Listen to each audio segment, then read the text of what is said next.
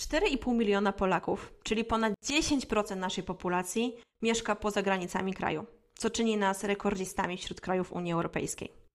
I ja sama pamiętam dokładnie dzień, w którym postanowiłam wyprowadzić się z Polski. Po pracy w korpo wyszłam na miasto ze znajomą i zaczęłam rozmowę na temat kupna mieszkania, bo właśnie o tym myślała. Perspektywa zobowiązania się w postaci kredytu, zmuszającej mnie do kilkudziesięciu lat bezpiecznej pracy na etat w korpo, sprawiła, że się zapytałam, czy to naprawdę wszystko, co mogę mieć z życia?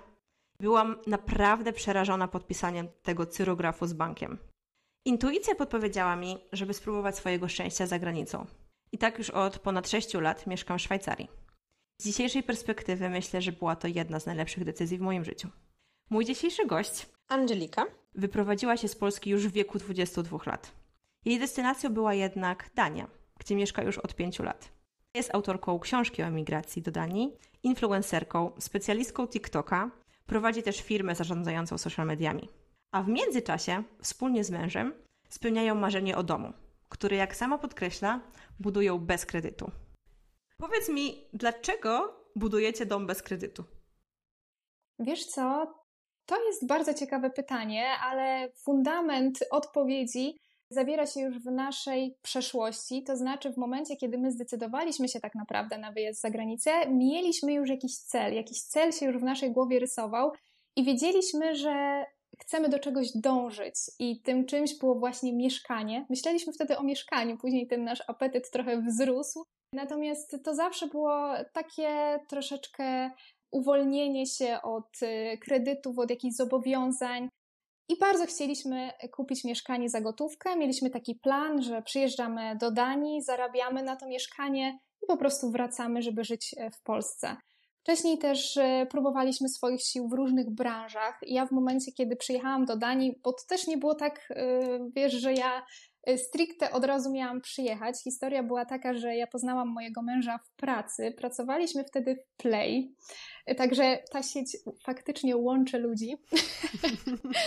I generalnie sprawa była taka, że mój mąż testował się w różnych branżach, szukał tej swojej drogi w Polsce, ale no nie do końca mógł się tutaj sprecyzować, nic nie było takim strzałem w dziesiątkę i gdzieś tam w takim kryzysowym troszeczkę momencie w jego karierze zawodowej pojawił się jego znajomy ze szkolnych lat, kolega, który już e, w Danii był jakiś czas, fajnie tutaj prosperował e, i też to był taki okres, kiedy on wynajął dla siebie dom, no i miał wolne pokoje.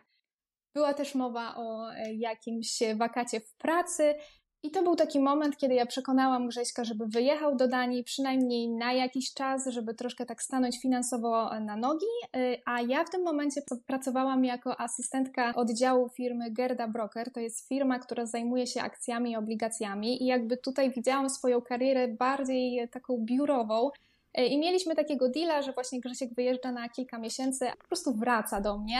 Mhm. No ale życie ułożyło się inaczej. E, ja postanowiłam, że wyjeżdżam do Grześka, zostawiłam tą swoją pracę z taką nadzieją, że Danii szybko się odnajdę, że pewnie jako młoda dziewczyna z jakimś tam spoko angielskim załapię pracę w jakiejś kawiarni, restauracji, może w jakimś sklepie. No ale życie napisało inny scenariusz. Okazało się, że wcale nie było tak łatwo jak myślałam, także przeszłam e, solidną szkołę życia, bo zaczynałam od pracy jako pokojówka w hotelu w Kopenhadze. Mhm. I te osoby, które nas słuchają, e, być może właśnie z Danii, z Kopenhagi, dokładnie wiedzą, o czym mówię, bo jest to praca bardzo wymagająca. Wygląda mniej więcej tak, że pokojówka dostaje średnio 15 minut na wysprzątanie pokoju na zasadzie takiego check-outu. I tylko za te 15 minut otrzymuje wynagrodzenie. To znaczy, wiesz, możesz sprzątać godzinę, jeżeli chcesz, ale firma i tak zapłaci ci za te 15 minut. Wobec tego wyobraź sobie, że ja przyjechałam e, z pracy biurowej do Kopenhagi, do hotelu i zetknęłam się z taką bardzo mocno fizyczną pracą, bardzo mocno wykańczającą. Jako, że nie szło mi e, rewelacyjnie, tutaj muszę przyznać, że bardzo podziwiam wszystkie koleżanki, które jakoś tam łapały się e, w tym czasie. E, no to, e, no to zarabiałam marnie, bardzo mało. Myślę, że gdzieś tyle, co te, stawki były bardzo podobne do tych, które otrzymywałam w Polsce za o wiele wygodniejszą, bardziej komfortową pracę. No ale Później to się zmieniło, trochę lepsza praca, lepsza, lepsza, no i e, później ta nasza historia ułożyła się całkiem inaczej, ale dążę do tego, że początki były bardzo trudne, to nie było takie zaplanowane, nigdy nie pomyślałam, że chciałabym wyjechać do Danii. A wcześniej miałam też styczność z emigracją ze względu na to, że byliśmy z Grześkiem e, kilka miesięcy w Anglii i też w Monachium, e, w okolicach Monachium. Jakby próbowaliśmy się zaklimatyzować w różnych miejscach, ale to właśnie Dania stała się e, tym naszym domem przez te kilka lat. To co takiego innego było w Danii, że sprawiło, że tam chcieliście zostać?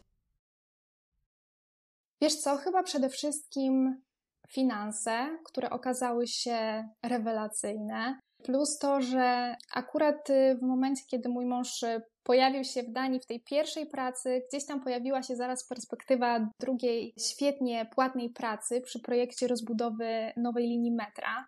I no po prostu zarobki były tak y, atrakcyjne, przynajmniej ze strony mojego męża na tamten moment, że stwierdziliśmy, że no to by była głupota, żeby to zostawić i wrócić. Ja w międzyczasie e, szukałam lepszej pracy, innej, mniej wymagającej i tak, tak po prostu było przez jakiś czas. I po jakimś czasie też mój mąż postanowił, że kupi mieszkanie w Kopenhadze.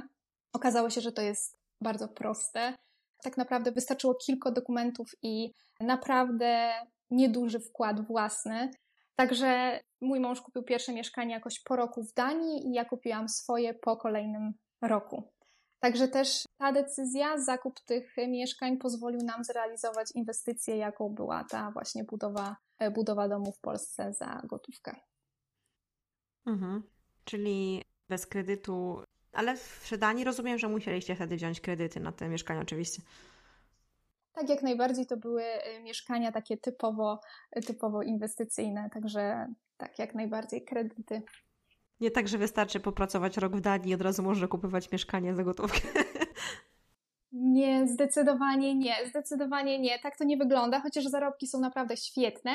No to na pewno zdecydowanie nie. Tutaj mieszkania, szczególnie w Kopenhadze, są bardzo, bardzo drogie i powiem Ci też szczerze, że ja jako wtedy bardzo młoda dziewczyna, bo miałam 22 albo 23 lata, byłam taka trochę przerażona tym, co ja robię, no bo wiesz, to było mieszkanie warte pół miliona złotych, na który kredyt podpisywałam zgodę online, w ogóle nie byłam w żadnym banku, z nikim się nie widziałam i tak kilka formalności i nagle spotkanie z agencją nieruchomości, odbieram klucze i mam swoje mieszkanie i, i wiesz, no pół miliona złotych kredytu w kieszeni, także Także był jakiś taki stres y, lekki, ale no teraz wiem z perspektywy czasu, że to była rewelacyjna decyzja i ogólnie uważam, że e, inwestowanie w nieruchomości to jest świetna decyzja. Mhm. A jak w takim razie udało Ci się zawsze zmieniać pracę na lepszą? Bo powiedziałaś, że zaczęłaś właśnie od tej najcięższej pracy jako pokojówka. Tak. I później zawsze małymi krokami mogłaś sobie coś lepszego znaleźć. Jak Ci się to udawało? Wiesz co, to była przede wszystkim chyba kwestia znajomości. Na każdym etapie swojego życia poznajemy jakichś ludzi, którzy mają swoje doświadczenia, znają kogoś. I tak w ten sposób udawało mi się, wiesz, z czasem te prace zmieniać. W międzyczasie też pracowałam w barze z kanapkami, wiesz, w restauracji. I ta restauracja była dla mnie też bardzo fajnym doświadczeniem. Miałam taką zajawkę na gotowanie. Polubiłam duńskie potrawy i ogólnie bardzo fajnie wspominam ten etap. Także tak to było po prostu. Później zaszłam w ciążę, więc, e, więc macierzyński, a po macierzyńskim e, troszkę też mój mindset się zmienił i zaczęłam myśleć o tym, żeby stworzyć coś własnego. Czułam chyba trochę, że to życie mi ucieka, że lata mijają i że muszę postawić troszeczkę bardziej na siebie ok, zrealizowaliśmy ten cel, który mieliśmy do zrealizowania, mamy to zabezpieczenie finansowe, a teraz ja chcę się przetestować w różnych dziedzinach i chcę e, wykorzystać po prostu e, jakiś swój potencjał, który mam. Mhm. No i w ten sposób zostałaś influencerką. Tak, dokładnie w ten sposób zostałam influencerką i to też był taki trochę przypadek, bo kupiłam sobie nowy telefon i raz, kiedy czytałam książkę i jadłam e, donata, popijałam kawę, jakoś tak dostrzegłam fajny kadr, zrobiłam zdjęcie i później stwierdziłam, że w sumie fajnie mi to wychodzi i, i może popróbuję w tę stronę, więc mój profil na Instagramie, koncepcja tego profilu się bardzo często, bardzo często się zmieniała i jakby finalnie już teraz prowadzę ten profil całkowicie na luzie, ale też jakby nie do końca czuję się tą influencerką, to znaczy nie do końca czuję, że to jest coś, co jakby w pewnym momencie poczułam, że to nie jest coś, co chciałabym, wiesz, tak robić na full time i że chciałabym spróbować czegoś więcej, chciałabym spróbować być bardziej kreatywna, no bo też, wiesz, bycie influencerką to jest przede wszystkim rekomendowanie produktów. I to też nie jest tak, że wszystkie firmy kłaniają nam się w pas, a my sobie tylko wybieramy, co chcemy, bo w tej chwili konkurencja jest tak ogromna, firmy mają przeróżne wymagania i też ciężko jest pozyskać, nie jest tak łatwo pozyskać e, fajne współprace, więc jeżeli chciałabym być influencerką, tak wiesz, na pełen etat, to musiałabym dużo więcej reklamować, nie do końca rzeczy, które pewnie faktycznie by mi się sprawdzały, a to nie jest kompletnie spójne ze mną i wolę, wolę po prostu zająć się trochę czymś innym. Natomiast przez te półtora roku bycia influencerką nabrałam bardzo dużo doświadczenia, poznałam ten świat Instagrama troszeczkę od kuchni, wiem jak to działa i to też pomaga mi e, w pracy, którą teraz wykonuję, tym czym się, czym się teraz zajmuję. Mhm. A zanim jeszcze przejdziemy do Twojej obecnej pracy, powiedz mi, bo to trochę mnie zastanawia, jaka jest różnica między influencerem a posiadaniu swojej marki osobistej? Wiesz co? Myślę, że jeżeli prowadzisz swoją markę osobistą, jeżeli tworzysz swoją markę osobistą, no to dajesz y, też jakąś wartość od siebie. Myślę, że musisz być jakimś jakby ekspertem, no dawać po prostu wartość osobom, które cię obserwują. Natomiast w przypadku bycia influencerką, no tutaj e, jakby ludzie obserwują cię dlatego, że lubią twój lifestyle, to co polecasz. Myślę, że tutaj jest, tutaj jest ta różnica, ale też myślę, że warto to połączyć, nie, nie skupiać się jedynie właśnie na tych reklamach i pokazywania pięknych kadrów, bo to już się, myślę, że to już się ludziom przejadło i teraz zdecydowanie bardziej wartościowa jest taka naturalność i treść, która ma fajny, wartościowy przekaz. Mhm.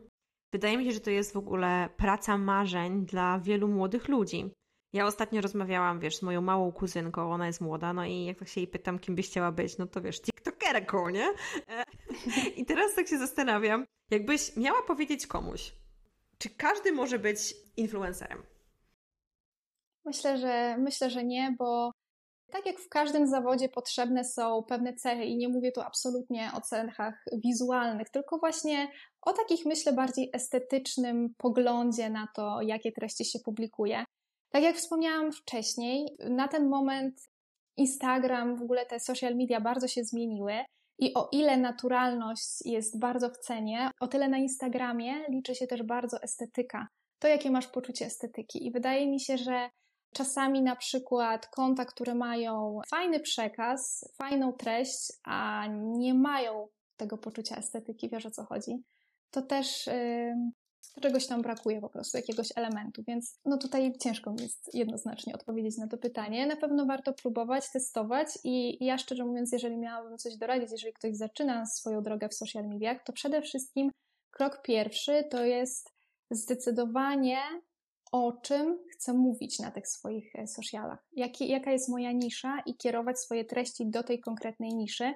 I szczerze mówiąc, ja bym tutaj bardziej skupiła się na początku na TikToku, bo teraz właśnie zdecydowanie łatwiej jest dotrzeć do szerszej grupy odbiorców na TikToku.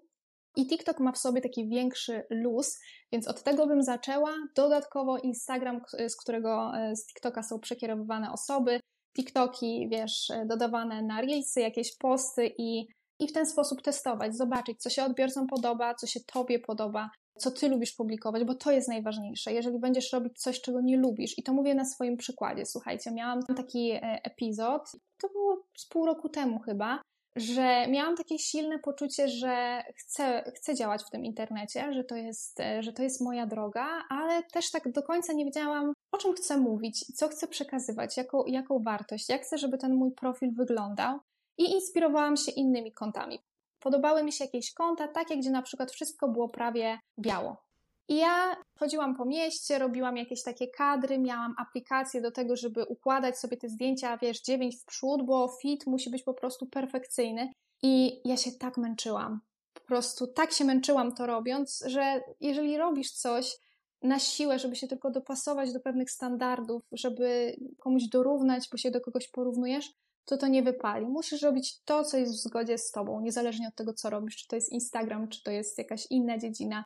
Tak jak rozmawiałyśmy któregoś razu, że trzeba robić to, co się, co się kocha.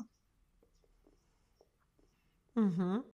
Powiem Ci szczerze, że ja mam wielkie opory co do e, TikToka, o których Ci już wspominałam, bo ja po prostu tego nie czuję. W sensie ja wchodzę na tego TikToka i muszę powiedzieć szczerze, że ja jestem w ogóle, sama uważam, że idea TikToka jest przydatna, to znaczy na zasadzie można na tym zarobić i zdaję sobie z tego sprawę. Ale jeżeli chodzi o użytkowników, to ja uważam, że to jest po prostu największe marnotrawienie czasu, który tak naprawdę mógłby być lepiej spędzony, mhm bo ty tak naprawdę tak bardzo jesteś w stanie się szybko od tego uzależnić. No i po to to też jest zrobione, wiesz, żeby ciągle dawać ci non-stop twój mózg połudzać do tego, żeby ciągle coś się działo, ciągle coś się działo, żebyś ty dalej przewijała, dalej oglądała mhm. i tak naprawdę to jest super narzędzie do tego, żeby uzależniać ludzi. Przez to chyba e, moje, moją świadomość tego, w jaki sposób to działa i w jaki sposób to, no niektórym ludziom, jeżeli tego się nie wykorzystuje dobrze, robi to wodę z mózgu, to mam takie trochę czy ten TikTok to na pewno dla mnie, wiesz, dobry pomysł, nie? I proszę cię, jakbyś przekonała osobę, która TikToka nie lubi, do tego, żeby go polubić?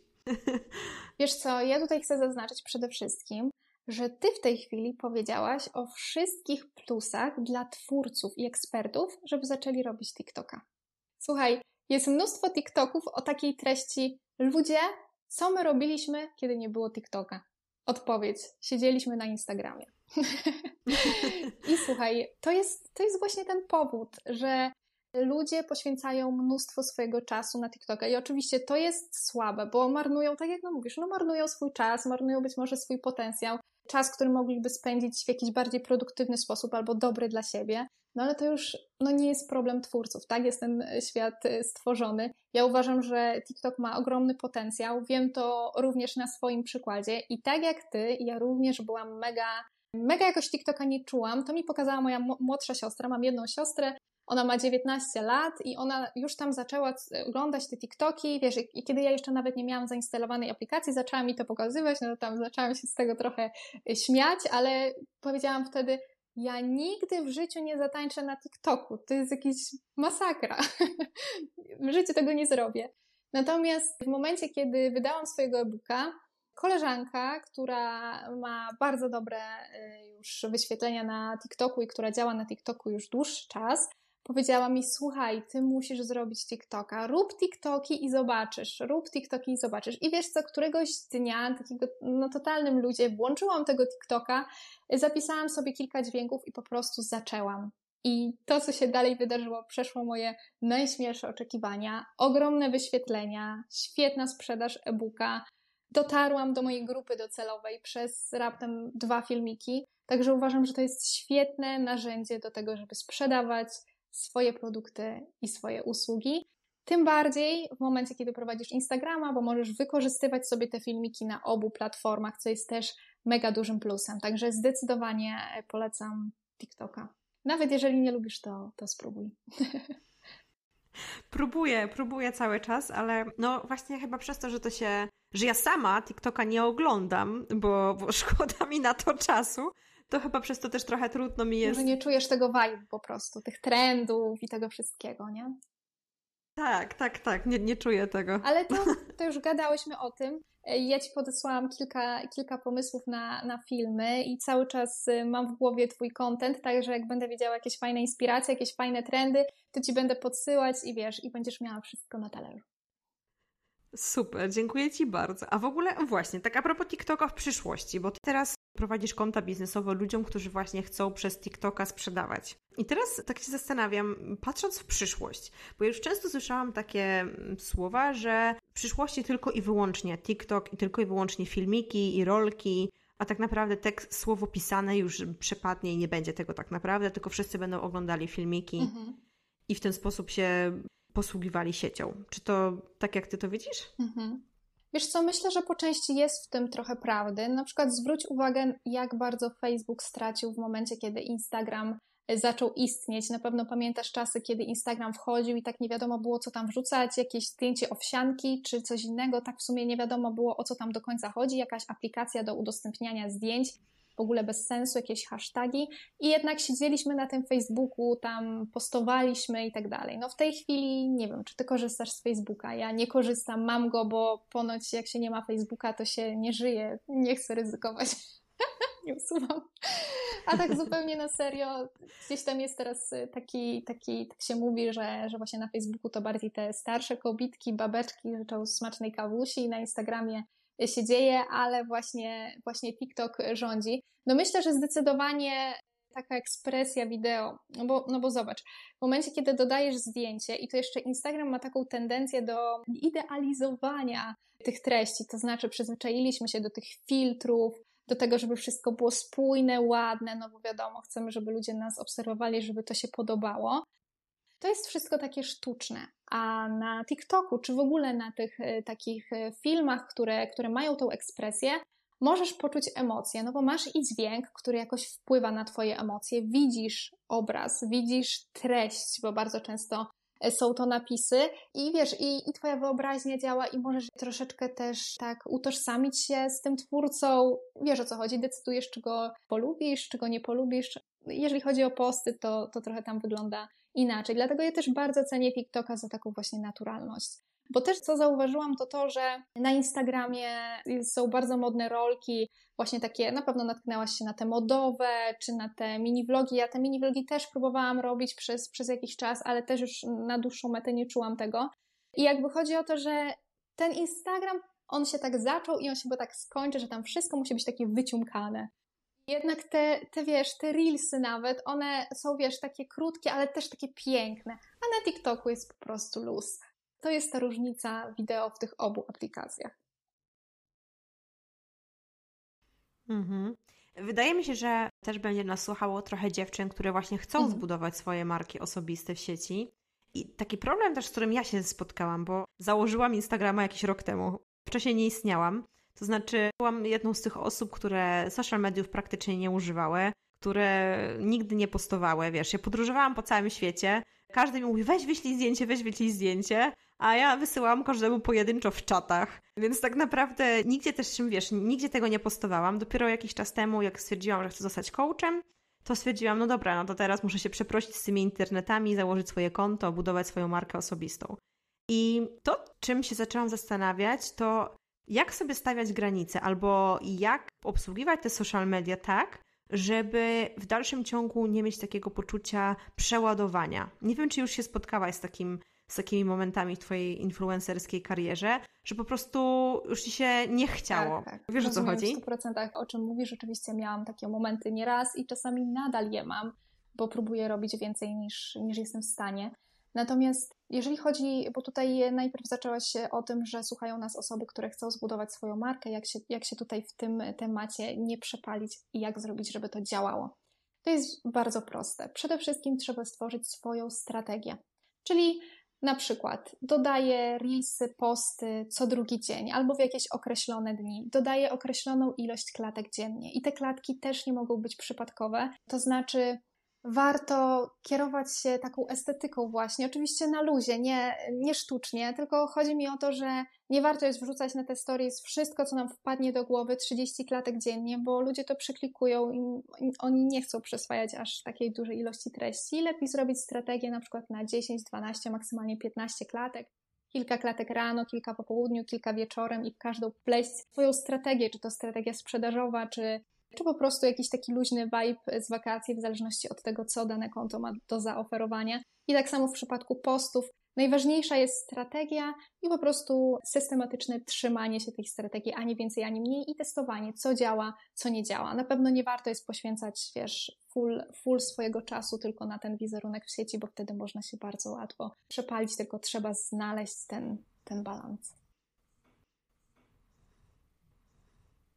Mhm to mądre, co mówisz, i wydaje mi się, że ja też właśnie na początku, jak zaczynałam, to po prostu sobie naprawdę na moją checklistę każdego dnia wrzucałam wrzucić jedną, jeden post albo wrzucić story, bo wiesz, dla mnie to nie było naturalne, żeby wrzucać codziennie jakieś story, bo dla mnie to było coś nienaturalnego kompletnie, więc ja sobie musiałam to na listę wpisać każdego dnia. Dzisiaj coś muszę wrzucić na story, nie? Wiesz o co chodzi. I tutaj akurat brakowało mi strategii na początku. Już teraz zaczynałam, zaczęłam współpracować z, z dziewczyną, która mi z tym pomaga już, już jakiś czas temu. I nagle wtedy podziała się magia, bo mając strategię na moim koncie, nagle zaczęło przybywać dużo ludzi na tym Instagramie przynajmniej. I, I zobaczyłam, że faktycznie strategia działa, ale no, ten świat dalej pozostaje dla mnie tajemniczy. Ale tak jeszcze wracając do tematu Twoich planów, bo powiedziałaś też, że cały czas tak naprawdę szukasz i zastanawiasz się też nad tym, w jaki sposób byś mogła bardziej realizować swój potencjał. I tak się zastanawiam, w jaki sposób ta Twoja marka też e- ewoluuje, bo podejrzewam, że Twoje konto, które dzisiaj widzimy, było dwa lata temu jeszcze zupełnie inaczej i będzie pewnie całkiem inaczej wyglądało za dwa lata. Tak, dokładnie. Tylko tutaj jakby od razu zaznaczę, że do tego swojego konta w pewnym momencie zaczęłam podchodzić na totalnym ludzie i na takiej zasadzie mogę wszystko, nic nie muszę, a nie muszę wrzucić codziennie post, muszę wrzucić, nie, matko 16, a ja nie wrzuciłam relacji. Nie, nie można tak robić, bo no po prostu nie. Natomiast jeżeli chodzi o to, jak znalazłam swoją drogę, słuchaj, to się stało w sumie niedawno. I zaczęło się od takiej sytuacji, że dostałam propozycję świetnej współpracy, naprawdę świetnej współpracy. Nie chcę tu mówić jakby szczegółów, ale taki ogólny zarys współpracy, która bardzo mi się spodobała, nie mogłam się jej doczekać. I z jakichś tam powodów, w ogóle, których tak naprawdę nie znam do dziś, ta współpraca w ostatniej chwili się posypała, nie, nie udało się. I wiesz co, ja wtedy miałam taki, taki moment, że pomyślałam sobie i powiedziałam to też do mojego męża, że wiesz co, to już to chyba nie jest dla mnie, wiesz? Czuję, że się w tym nie realizuję i że chyba muszę spróbować coś innego. Może w ogóle ten internet nie jest dla mnie, może ja w ogóle powinnam iść jakąś inną drogą. I wtedy poczułam, bo ja też pracuję, wiesz, ze swoją energią, bardzo ufam swojej intuicji, i wtedy jakoś tak intuicyjnie bardzo poczułam: nie, nie możesz tego zrobić. Tu jest Twoje miejsce, idziesz w dobrą stronę, ale musisz skręcić trochę w inną drogę. Po prostu poczułam mocny przekaz i stwierdziłam, dobra, próbuję czegoś innego. I jakoś przypadkiem trafiłam na kursy, na odpowiednie osoby i stwierdziłam, że spróbuję pomagać firmom, małym, większym, jakimś po prostu osobom, ekspertom, którzy chcą rozwijać się na TikToku. I słuchaj, pierwsze osoby, które do mnie trafiły, to były osoby, które tak naprawdę zdefiniowały, potwierdziły to, że to jest, że to jest dobry pomysł, że to jest ta moja droga zrozumiałam, że ja się w tym absolutnie realizuję, że to uwielbiam.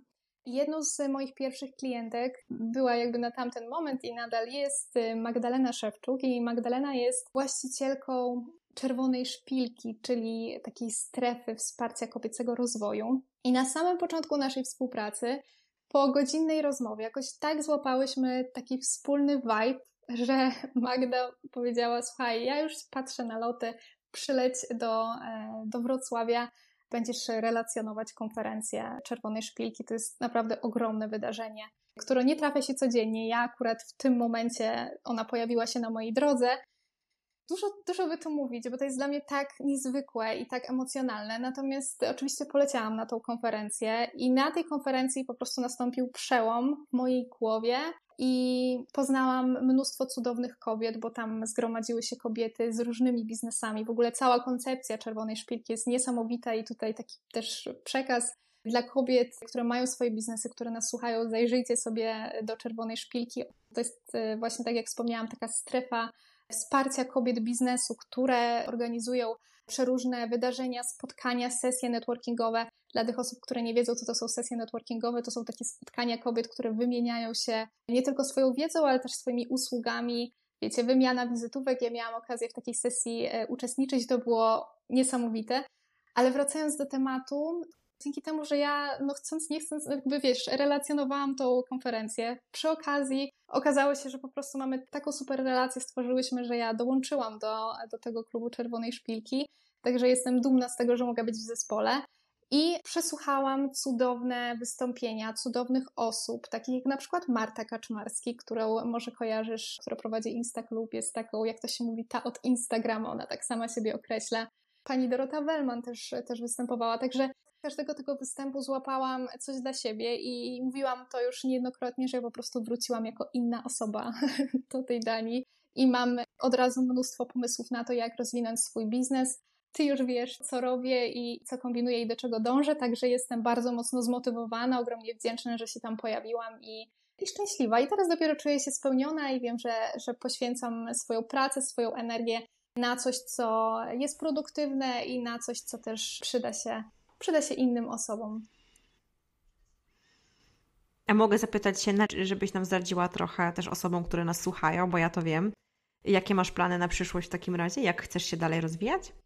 Wiesz co, kochana, przede wszystkim tutaj ja też troszeczkę zdradzę z naszej rozmowy, która była przed tym podcastem, bo myślę, że to też nasze wnioski z tego, czym się wymieniłyśmy, są takie dosyć inspirujące. Ja chciałabym stworzyć taką dość sporą agencję marketingową, która głównie będzie zajmowała się właśnie TikTokiem. Mam już jedną dziewczynę, która działa na zasadzie trochę takiego podwykonawcy i chcę to zdecydowanie bardziej rozbudować, żeby sama móc brać więcej projektów, bo mimo, że niedawno wystartowałam, to naprawdę mam już mnóstwo pracy, a chciałabym kontynuować inne projekty. I docelowo chciałabym też szkolić małe, większe firmy właśnie z TikToka, z social mediów. Także to jest taki mój plan na najbliższy czas. No i wiem o tym, że wszystko się uda, tylko muszę być konsekwentna i muszę, muszę ciężko pracować. Masz bardzo duże poczucie w sobie, że wszystko, co sobie wymyślisz, to się spełni. Masz dużą pewność, że tak naprawdę Twoje marzenia są bardzo w zasięgu Twojej ręki. Skąd to się bierze? Wiesz co? Przede wszystkim stąd, że ja już się przekonałam, że to tak naprawdę działa.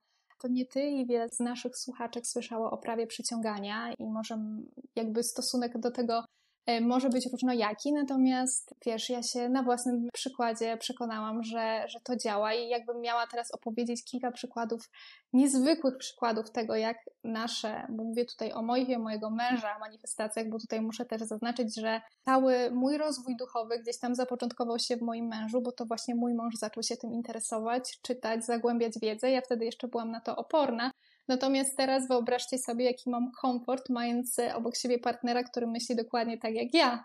Uważam, uważam, no, no wiem o tym i mówię Wam to zupełnie szczerze, że nasze myśli, to jak działa nasz umysł, projektuje to, co się dzieje w naszym życiu. I czasami jest tak, że zakładamy sobie coś, manifestujemy, chcemy czegoś bardzo i coś tam nie wychodzi po drodze, coś jednak okazuje się, że coś tam jest nie tak i mamy takie chwile zwątpienia, ale to jest tylko dlatego, że, że musimy przejść te lekcje i ja już się nieraz o tym przekonałam. Powiem Wam może o jednym takim przykładzie. Dwa lata temu my zaczęliśmy budowę jakoś 15-16 miesięcy temu, w momencie, kiedy mieliśmy jeszcze dwie te nieruchomości w Danii. Teraz już je sprzedaliśmy, żeby wybudować ten dom. Ale wiecie, na tamten moment mieliśmy małą córeczkę, nie wiem, ona może, może miała z pół roku i mój mąż zaczął oglądać, y, słuchaj, projekty domów. My wtedy mieliśmy takie jakby ustalenie, że zostajemy w tej Danii, mamy mieszkanie dwupokojowe, na razie starczy, wiesz, i jakoś tak w tej Danii będziemy sobie tutaj na razie funkcjonować. To jeszcze było przed moim Instagramem, także trochę tam wcześniej. W każdym razie mój mąż zaczął oglądać projekty i mówi, Andzia, a może my sobie dom wybudujemy? Ja mówię, co? Ty chyba oszalałeś. Ja mówię, za co mam wybudować ten dom? I wiesz, mój mąż później zdradził mi, że, że ten dom to, to była jego główna manifestacja od bardzo, bardzo dawna, jeszcze dużo przed tym, niż ja zaczęłam się rozwijać duchowo. Natomiast to wszystko, jak się ułożyło, że my ten dom wybudowaliśmy, że kupiliśmy tą konkretną działkę pod samym Rzeszowem, 5 km od Rzeszowa, taką jaką chcieliśmy, trafiliśmy na ten konkretny projekt, że wszystko udało się spiąć, to było tak po prostu jakby, wiesz, jakby to był napisany scenariusz i on by się po prostu realizował, wiesz, po kolei, wszystko. Nie sprzedaliśmy mieszkania w pierwszym miesiącu, bo sprzedaliśmy po trzech miesiącach za pieniądze większe niż chcieliśmy, bo wcześniej nie było kupców, a nagle pojawili się dwa, którzy tak bardzo chcieli to mieszkanie, że przebili po prostu, wiesz, negocjowali ze sobą, nie? I tak było po prostu z każdym etapem. No i oczywiście pojawiały się jakieś problemy, wiesz, jakieś zawody. Na przykład pamiętam taką sytuację, kiedy mój mąż dostał propozycję udziału w świetnym projekcie, który nam się bardzo podobał, bo on się też wiązał z tym, żebyśmy się przenieśli na jakiś czas do Polski, bo ta firma funkcjonowała i w Danii, i w Polsce. Także no bardzo chcieliśmy tego, no chcieliśmy tego strasznie, no ale to nie wypaliło. Mój mąż był trochę zawiedziony, a ja od razu miałam taką myśl, że to dlatego, że będzie coś lepszego. No i nie minęło dwa tygodnie i mój mąż zaczął udział w projekcie, który przyniósł mu zdecydowanie większe pieniądze. Później, jak się okazało, które były nam niezbędne, jakby wiesz, ta różnica między tymi dwoma stanowiskami, nie? Także wszystko ma jakieś wytłumaczenie. To, że nie pykła mi w cudzysłowie ta współpraca, o której Ci mówiłam, na której mi zależało, gdyby ona mi się wtedy udała, to ja bym dzisiaj nie mówiła o TikToku. Nie przeszłabym tych szkoleń i nie robiłabym tego, co robię, bo bym stwierdziła, okej, okay, dobra, no to fajna współpraca, no to wiesz, kontynuuję i w tym będę siedzieć. Nie udało się to, więc szukałam innej drogi i znalazłam. Więc tutaj taki przekaz też, że warto być cierpliwym i warto ufać temu, że, że wszechświat nam sprzyja, że wszystko nam sprzyja, że wszystko będzie dobrze, myśleć pozytywnie, choć czasami jest trudno, ale na przekór myśleć pozytywnie. Mhm. Powiem Ci, że ja bardzo, bardzo się z tym zgadzam, co teraz Ty mówisz, bo ja odkąd pamiętam, odkąd byłam dzieckiem, zawsze sobie coś wymarzyłam i potem zaraz to miałam.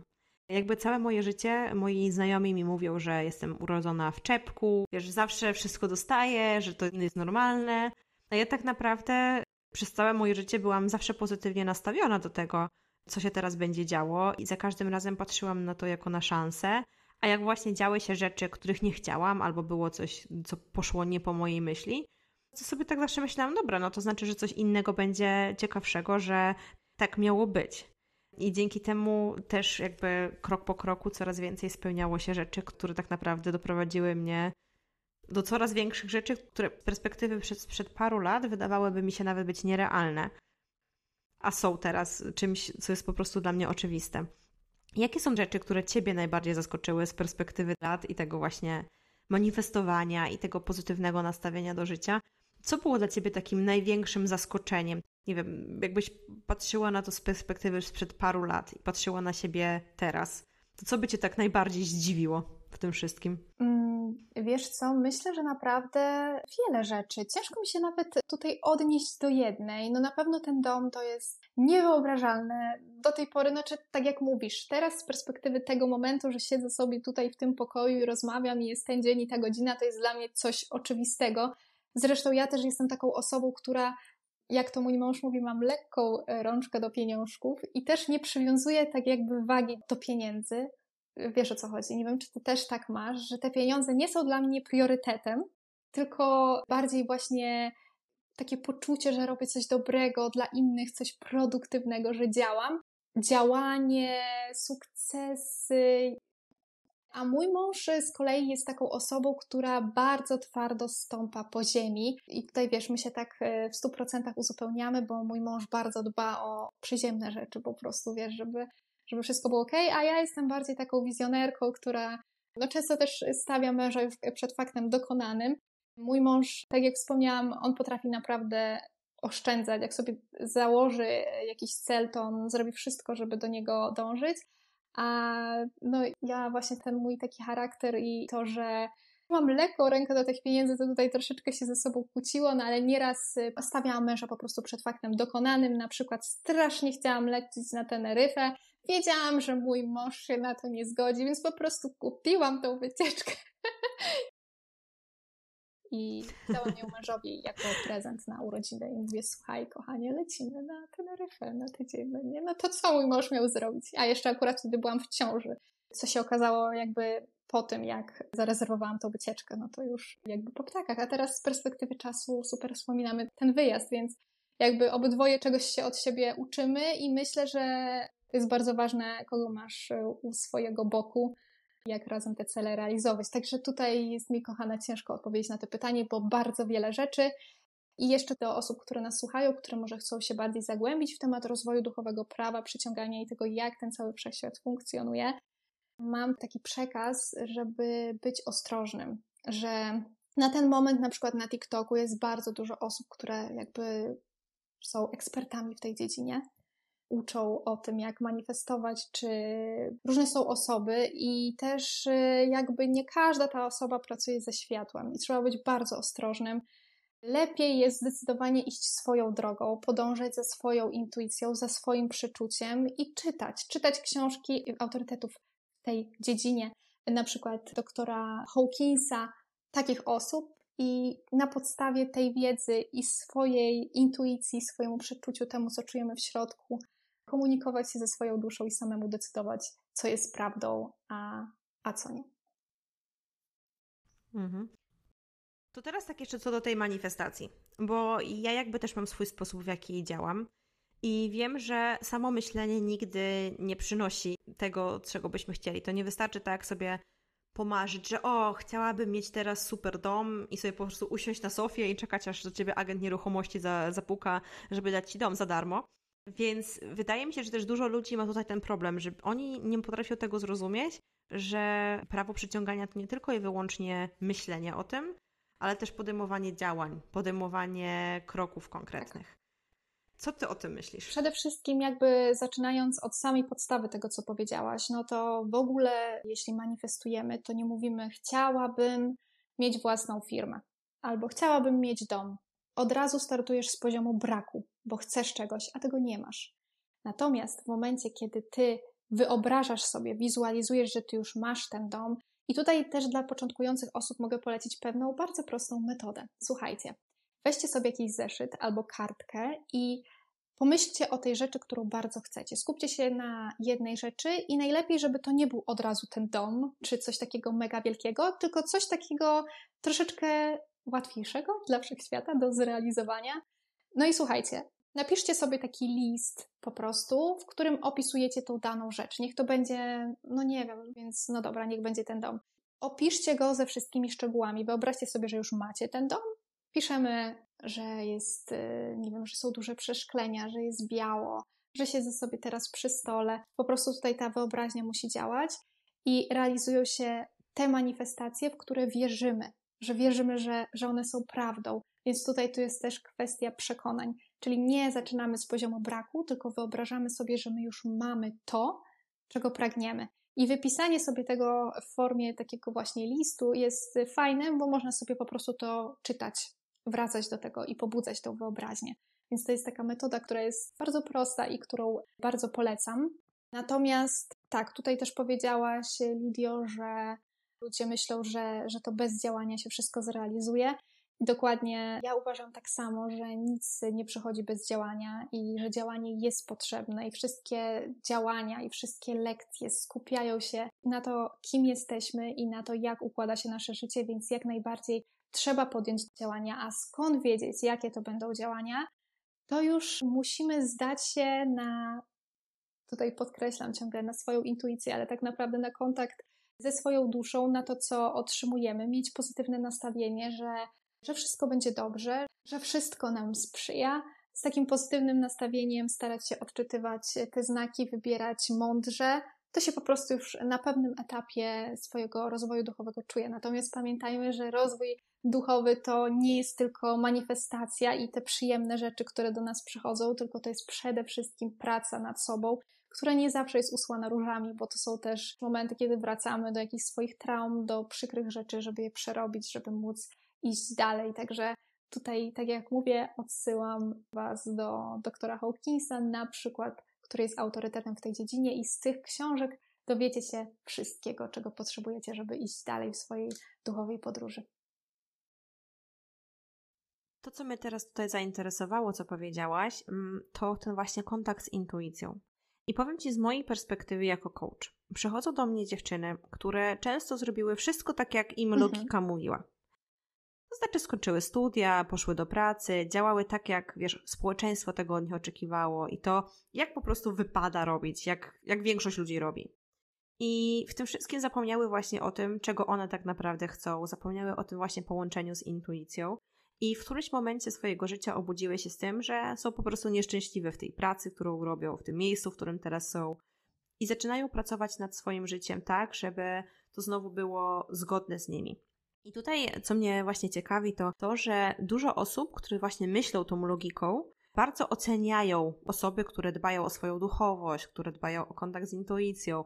Oni są tacy bardzo oceniający, bo mają to poczucie, że to sobie ktoś odjechał albo odleciał, albo no jakieś takie czary, mary, hokus pokus, nie wiadomo o czym oni mówią. To nie jest logiczne. Według mnie przynajmniej, to tak naprawdę te dwa instrumenty się ze sobą wspierają, bo to intuicja mówi ci dokąd pójść, logika i twoje racjonalne myślenie pomaga ci sprawić, że będziesz tam, gdzie ta intuicja ci powiedziała, że chcesz być. Wydaje mi się, że bardzo dużo ludzi zapomniało o tym kontakcie z intuicją i oni ciągle i wyłącznie kierują się głową. Co byś w ogóle chciała powiedzieć takim ludziom, którzy oceniają na przykład ten kontakt z intuicją albo tylko i wyłącznie kierują się logiką w życiu? Od razu, co mi się nasunęło na myśl po tym, jak mi powiedziałaś, to to, że e, współpracuję teraz z osobą, e, jakby tutaj w temacie social media, współpracuję z osobą, która jest duchowym coachem, który też e, działa tutaj w obszarze biznesowym. Czyli kobiety, również mężczyźni, którzy mają jakieś różne, różne takie rozterki pod, pod kątem tego, co iść, jak rozwijać swój biznes, mają konsultacje z taką osobą i ona uczy o tym, jak komunikować się ze swoją duszą. I to jest y, niezwykłe. Słuchaj, do długiego czasu nie wiedziałam, że coś takiego istnieje, ale w momencie, kiedy e, musiałam przygotować strategię dla tej osoby, przesłuchałam wszystkie materiały i wszystko, żeby, żeby poznać sposób myślenia takiego coacha i, i tego, o co w tym wszystkim chodzi. I bardzo się zdziwiłam i na początku takie, jednego z takich podcastów właśnie jakby było takie, nie wiem, ćwiczenie, to chyba nie do końca ćwiczenie, ale taki sposób na to, jak z tą duszą się skomunikować. I słuchaj, to było tak, że w momencie, kiedy kładziesz dłoń na swoje serce i zamykasz oczy, to dajesz taki sygnał głowie, że w tej chwili jesteś w sercu i w tej chwili komunikujesz się ze swoją duszą. I zadajesz, wiesz, skupiasz się, robisz relaksację, napełniasz się, wiesz, energią, światłem, no i e, zadajesz tej duszy jakieś pytanie i zwykle dostajesz odpowiedź, takie zdanie właśnie tego coacha, zwykle dostajesz odpowiedź i, i na przykład, wiesz, otwierasz oczy i zerkasz na jakiś przedmiot i odczytujesz jakiś przekaz, jakby wiesz o co chodzi, jakby analizujesz to w ten sposób. Jakby działanie tego coacha i tego, jak, w jaki sposób on uczy, przekazuje te informacje, to mniej więcej tak to wygląda. Natomiast myślę, że to jest bardzo ważne, to co teraz powiedziałaś, że my żyjemy w takim świecie pełnym schematów i tego właśnie, co wypada, co nie wypada. To znaczy, wiesz, kończysz liceum, nie wiem, w wieku chyba 18 lat, z tego co dobrze pamiętam, i już musisz wybrać, gdzie idziesz na studia. No, jak już jesteś w tym wieku, no to już się przy stole wigilijnym pytają, gdzie jest twój chłopak, co ty jeszcze chłopaka nie masz, wiesz i już masz taką presję tego, że no to dobra, no to ślub, najpierw ślub, no to teraz już dziecko by było dobrze, wiesz, jak jest małżeństwo bez dziecka, no to są pytania, no a kiedy dzidzia, wiesz, i jakby tutaj masz rację, że żyjemy w takim świecie pełnym schematów i też my jako naród, wydaje mi się, że sporo tych takich schematów e, mamy i też myślę, że to jest złe, ale też chyba ciężko się tak e, do końca z tego uwolnić.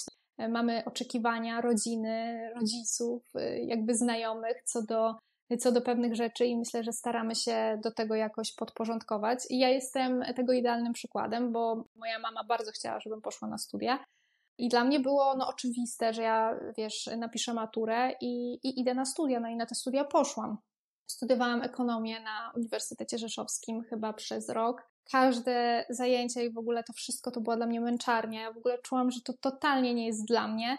I po prostu no, przyszedł już taki moment krytyczny, że stwierdziłam, no, no po prostu nie, no rzucam to, nie, nie czuję tego. I pamiętam, że moja mama była wtedy bardzo smutna i, i bardzo zawiedziona.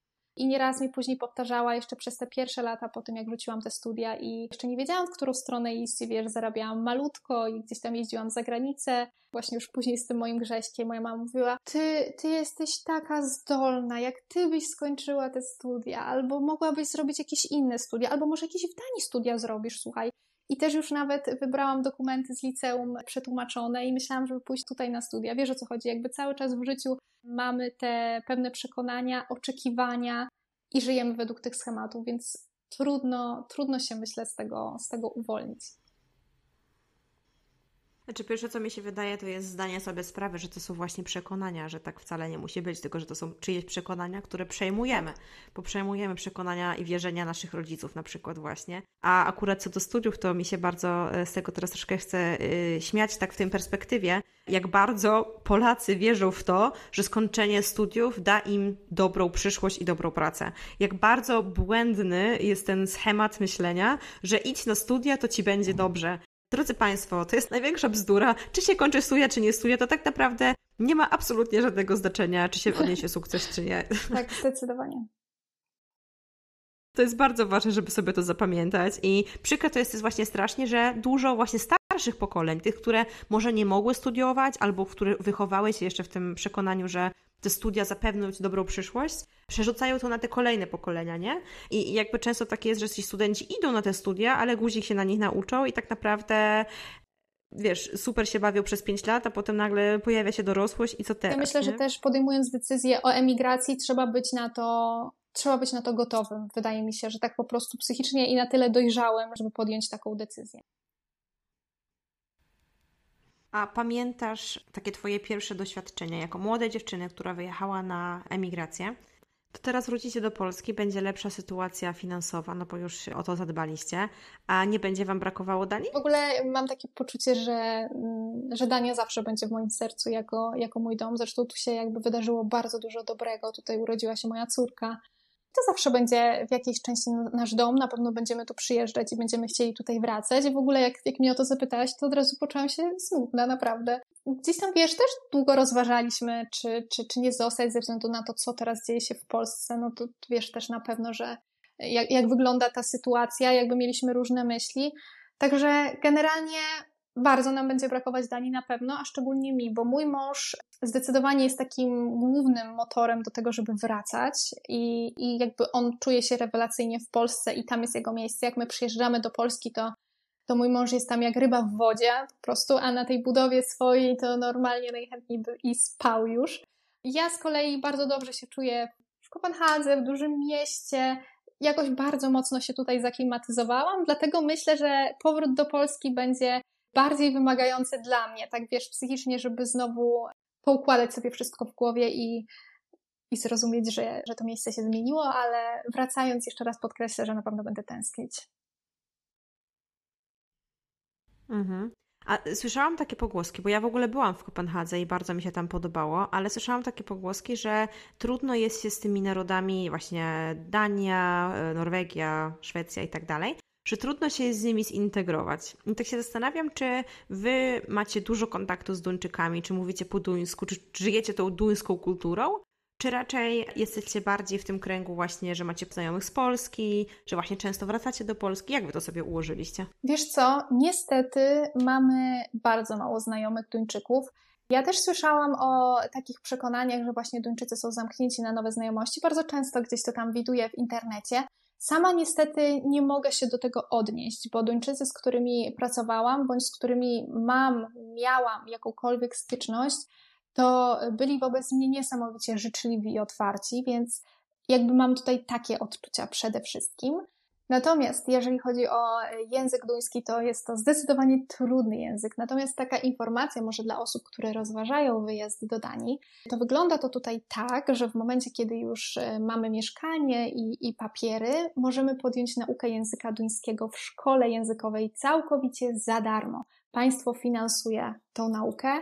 Tam jest y, chyba sześć modułów, z tego co pamiętam. Nauka trwa dwa albo trzy lata i można za darmo nauczyć się duńskiego. To jest taka rzecz, której ja bardzo żałuję, że nie zrobiłam, bo wiele razy miałam takie uczucie, że wiesz, że wrócę do Polski i ten duński może mi się nawet przydać, bo to jest taki język, który jest bardzo, jak to się mówi, pożądany.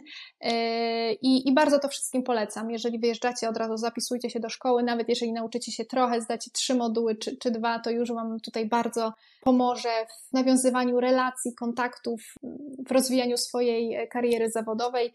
Yy, I też może po powrocie do Polski to też może być przydatne, także na pewno warto z tego skorzystać. W takim razie już pięć lat teraz jesteś w Kopenhadze, prawda? Mhm. I teraz w szóstym roku planujecie powrót do Polski. I teraz tak się zastanawiam, jak to też wpłynęło na Twoją córeczkę, bo Ty masz małą córeczkę, która ma teraz dwa latka.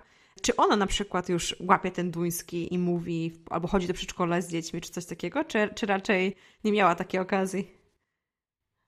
Ja już wszystko mówię. Moja córka ma dwa i pół roku. Też pierwsze dziecko, to na ją tak chuchamy i dmuchamy. Wiem, jak działa duński żłobek i jakby absolutnie tutaj nie krytykuję tego, bo, bo jest super, ale z jakiegoś powodu czuję, że nie chcę jej tutaj oddawać do tego żłobka. I dlatego też no, Klarcia nie mówi po, po duńsku. Jedyną styczność, jaką ma z dziećmi, to w bawialniach bądź tutaj e, na naszym pobliskim placu zabaw. Także zdecydowaliśmy z mężem, że ona po prostu pójdzie do placówki, jak już wrócimy do Polski i jak będzie troszkę starsza. Ja zaczęłam swoją edukację w wieku 6 lat i uważam, że wcale w niczym mi to nie zaszkodziło i, i chcę powtórzyć historię w przypadku mojej córki, tylko ją myślę tak posłać do instytucji, jak będzie miała 4 latka. Mhm. Super. Napisałaś też e-booka o tym, w jaki sposób odnaleźć się właśnie w Danii. To już może tak kończąc naszą rozmowę, mogłabyś jeszcze zdradzić parę sekretów osobom, które właśnie się wybierają. Jak ogarnąć to, kiedy może jest taka dwudziestoletnia dziewczyna, która teraz tego posłucha i stwierdzi, dobra, to ja może też spróbuję mojego życia w Danii i też sobie kupię potem dom. Więc może jakieś takie pierwsze wskazówki dla takiej osoby, która chciałaby się tam wybrać? Przede wszystkim myślę, że taka, tak szczerze, zupełnie szczerze, to na co trzeba zwrócić uwagę, to na oszczędności, jakie się ma przyjeżdżając do Danii. Tutaj są różne agencje pracy, ale nie ma agencji, którą mogłabym z czystym sumieniem polecić, która zapewnia zakwaterowanie.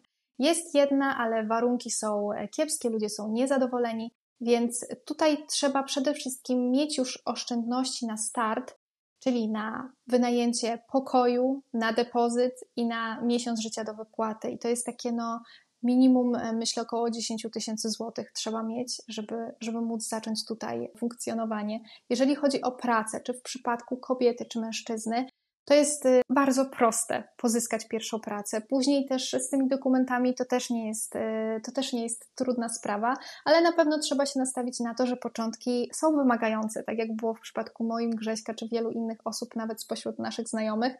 To też trzeba mieć taką wizję i przyjechać z takim nastawieniem, że, że okej, okay, mam swoje cele, ale muszę się nastawić na to, przygotować się na to, że początki mogą być trudne, że, że być może będę musiał, musiała ciężko pracować. Także to na pewno. Powiem Wam jeszcze o takiej rzeczy, o której jak mówię, zawsze moim znajomym to mówią, że to jest, wiesz, którzy nie są związani z Danią, to mówią, że to jest po prostu niesamowite. Słuchajcie, w Danii e, funkcjonuje coś takiego jak akasa, czyli ubezpieczenie na wypadek utraty pracy. Wiesz, to działa na takiej zasadzie, że przez rok naszej pracy opłacamy składkę w wysokości tam 200-300 zł miesięcznie i przez ten rok musimy też przepracować określoną ilość godzin, żebyśmy byli chronieni. No i kiedy mija ten rok, półtora i z jakiegoś powodu na przykład chcemy zmienić naszą pracę, bo nam nie odpowiada bądź zostajemy zwolnieni, to możemy skorzystać z tego ubezpieczenia. I jak to wygląda? To wygląda tak, że przez okres maksymalnie dwóch lat otrzymujesz pensję w wysokości około 7 tysięcy złotych. W tym czasie też y, masz spotkania z ekspertem, doradcą, który pomaga Ci w znalezieniu Twojej drogi. Możesz skorzystać z różnych kursów, czyli na przykład no przede wszystkim uczyć się duńskiego, ale też próbować się na przykład w różnych branżach, czyli na przykład pójść sobie do pracy na, na przykład na kilka godzin, a to ubezpieczenie i tak pokryje resztę i możesz zobaczyć, jak Ci się podoba taka praca, jak Ci się podoba taka praca. Szkolić się właśnie, tak jak powiedziałam, że tutaj jest to najważniejsze, także spójrzcie, jakie to jest ogromne zabezpieczenie finansowe. Już po roku pierwszym pracy w Danii. Też oczywiście, jakby jeszcze dwa lata temu powiedziałabym Wam, kupujcie mieszkania, ale no dzisiaj nie do końca mogę to powiedzieć z takim czystym sumieniem, bo sytuacja zmieniła się wszędzie. Na pewno mieszkanie jest dobrą inwestycją, co podkreśliłam i będę podkreślać. Natomiast w tej chwili e, warunki kredytów, otrzymania kredytów się zmieniły, jak wszędzie, w Danii również. Kiedy ja kupowałam swoje mieszkanie, był 1%, na ten moment jest chyba już 5%. Także, także znaczna różnica, ale myślę, że warto wziąć to pod uwagę. I kolejna rzecz, o której jeszcze Wam powiem, która jest też moim zdaniem świetna, to mieszkania spółdzielcze. Jak to wygląda z mieszkaniami spółdzielczymi? Wpisujemy się, rejestrujemy się na stronie danej agencji. Jest kilka polecanych, jakie możecie znaleźć w e-booku. Tam wszystko wypisałam, albo możecie napisać do mnie na Instagramie, to też chętnie odpiszę. Wybieracie sobie agencję, wybieracie sobie osiedle, na którym chcecie mieszkać. Tam jest opłata w wysokości, nie wiem, 80 zł, więc to są grosze i czekacie na liście. I w momencie, kiedy jest jakaś propozycja mieszkania dla Was w tej okolicy, dostajecie maila i możecie wynająć mieszkanie za bardzo małe pieniądze, na przykład trzy pokojowe za 3000 zł plus opłaty. I w tym mieszkaniu możecie mieszkać tyle, ile chcecie. Nikt was z niego nie wyrzuci. Znam osoby, które po 50 lat mieszkają w tych mieszkaniach spółdzielczych i to jest też fajna perspektywa. Nawet taka Polka, która, którą poznaliśmy w Lidlu, powiedziała nam, że ona ma mieszkanie pod inwestycje w Polsce i w Hiszpanii, a sama mieszka w mieszkaniu spółdzielczym, bo jakby nie czuje potrzeby kupowania tutaj dla siebie mieszkania, no bo ma mieszkanie za grosze i wie o tym, że, że może czuć się bezpiecznie, że może w nim mieszkać. Więc swój kapitał zainwestowała gdzieś indziej. A więc, tak jak sama widzisz, tutaj bardzo dużo jest takich rzeczy bardzo ciekawych i takich, można powiedzieć, ułatwień dla wszystkich obywateli, Także myślę, że warto się tym zainteresować. Jeżeli myślicie o emigracji, to zdecydowanie warto pomyśleć o kierunku dania. Wiesz co, to co ja w ogóle jestem zachwycona i w ogóle czapki z głów, to jak dużo ty w twoim wieku już osiągnęłaś, bo masz 27 lat i w wieku 27 lat wybudowałaś już dom, masz już dziecko, udało ci się już e, mieszkać w trzech krajach tak naprawdę, udało ci się już kupić i sprzedać dwa mieszkania, więc inwestować. A, no tak. Napisałaś już swoją książkę, e, prowadzisz swoją firmę, którą tak naprawdę bardzo rozwijasz w tym momencie. Więc o w ogóle czapki z głów. Ale to, co ja chyba dla siebie najbardziej zabieram z naszej dzisiejszej rozmowy, to dwie rzeczy. Jedna rzecz to manifestowanie i zaufanie swojej intuicji i to, że tak naprawdę bardzo dużo w życiu możemy osiągnąć poprzez zastanawianie się, czego tak naprawdę chcemy i wyobrażanie sobie tego i rozumienie tego, że tak naprawdę to już prawie jakbyśmy to mieli, więc teraz trzeba tylko, to jest druga rzecz, którą sobie z tej rozmowy mogę zabrać, kombinować, jak to dostać. Bo wydaje mi się, że jedną rzeczą jest prawo przyciągania, ale z drugiej strony to ja widzę, że ty zawsze szukałaś najlepszego rozwiązania. Że ty zawsze starałaś się wykombinować, w jaki sposób będzie tobie, twojemu mężowi i twojej rodzinie najlepiej. Że ty zawsze, jak się nie dało drzwiami, to oknami i zawsze potrafiłaś znaleźć takie rozwiązanie, które będzie dla was najbardziej korzystne jeżeli naprawdę w wieku 27 lat już bardzo dużo znalazłaś takich rozwiązań i bardzo Cię za to podziwiam i myślę, że może być inspiracją dla niejednej dziewczyny, która jest w takim wieku i jeszcze nie wie za co się wziąć i jeszcze nie wie jak zacząć, a to by tak naprawdę już się w wielu dziedzinach udało. I tak się zastanawiam, co takiej młodej dziewczynie, która teraz nie wie, co zrobić z życiem, stoi w martwym punkcie, to by się jej mogła powiedzieć. Żeby uwierzyła w siebie. Ona doskonale wie, jakie są jej mocne strony, bo każda z nas je ma. Każda z nas ma swoje talenty, rzeczy, w których jesteśmy dobre. Trzeba je po prostu obudzić, uwierzyć w to, że wszystko się uda, że wszystko nam sprzyja i próbować. Na przekór temu, co ktoś mówi za ucha, że weź to, to by się nie uda, spróbuj.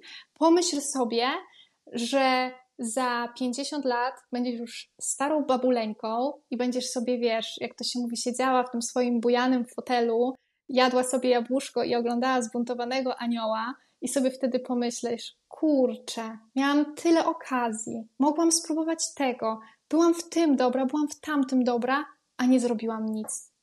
I, I teraz już jest za późno, ja już teraz nic nie zrobię. Pomyśl sobie, co wtedy wolałabyś pomyśleć?